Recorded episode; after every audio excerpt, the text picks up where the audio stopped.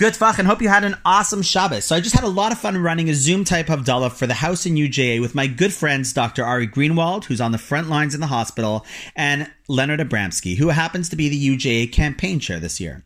Now, to be honest, last week was so busy, I had absolutely no time to think about what I would actually share on the Zoom Havdalah service tonight. So I was hoping it would just hit me.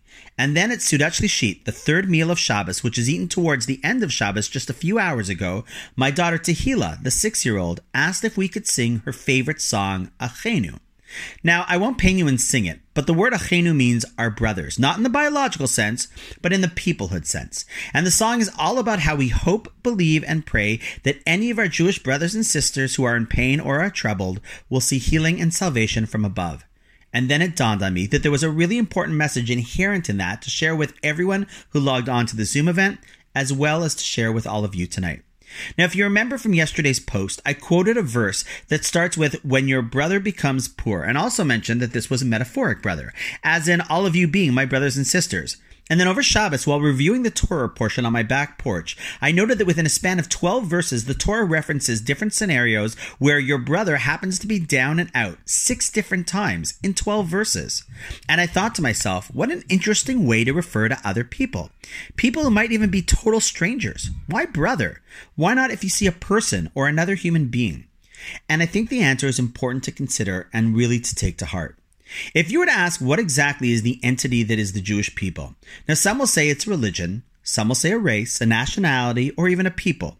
And while all of those are how others are often categorized, it never was and never should be how we view the Jewish people.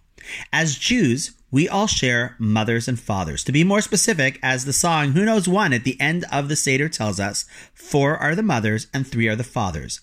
Avram, Yitzchak, and Yaakov, Sarah, Rivka, Rachel, and Leah.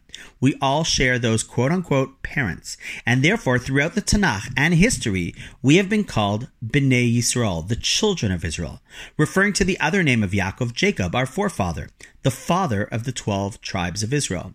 In other words, we aren't a religion. We aren't a race or a nationality, but rather, to quote the famous song, we are family.